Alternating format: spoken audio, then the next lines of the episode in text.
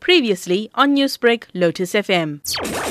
Incident took place on the 25th, where a 38-year-old man was attacked at Bombay in Inanda. Uh, he was attacked by a group of individuals within that community and was accused of being involved in criminal activities in the area. He was brutally assaulted and sustained severe injuries. He was then taken to a local clinic where he died as a result of his injuries. This matter was reported to police at Inanda, and following a rapid response by the investigation team, two suspects ages 21 and 22 were arrested for murder. Uh, expected to appear today at the Ntuzuma Magistrate Court. Expecting more arrests to be made in this matter as the investigation progresses. What are the charges that the suspects are facing? They will be facing a charge of murder. In your expertise, uh, Brigadier, what's your comment on people taking the law into their own hands? Well, we, we definitely condemn it uh, in the strongest terms. You know, you, you cannot accept a community killing someone who they claim was involved in criminal activities. And sometimes you will find with vigilantes, the person may have stolen a cell phone or something small and, and will be killed. And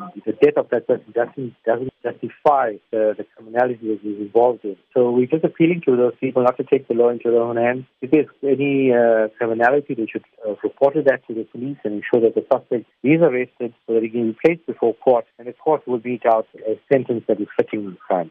Newsbreak, Lotus FM, powered by SABC News.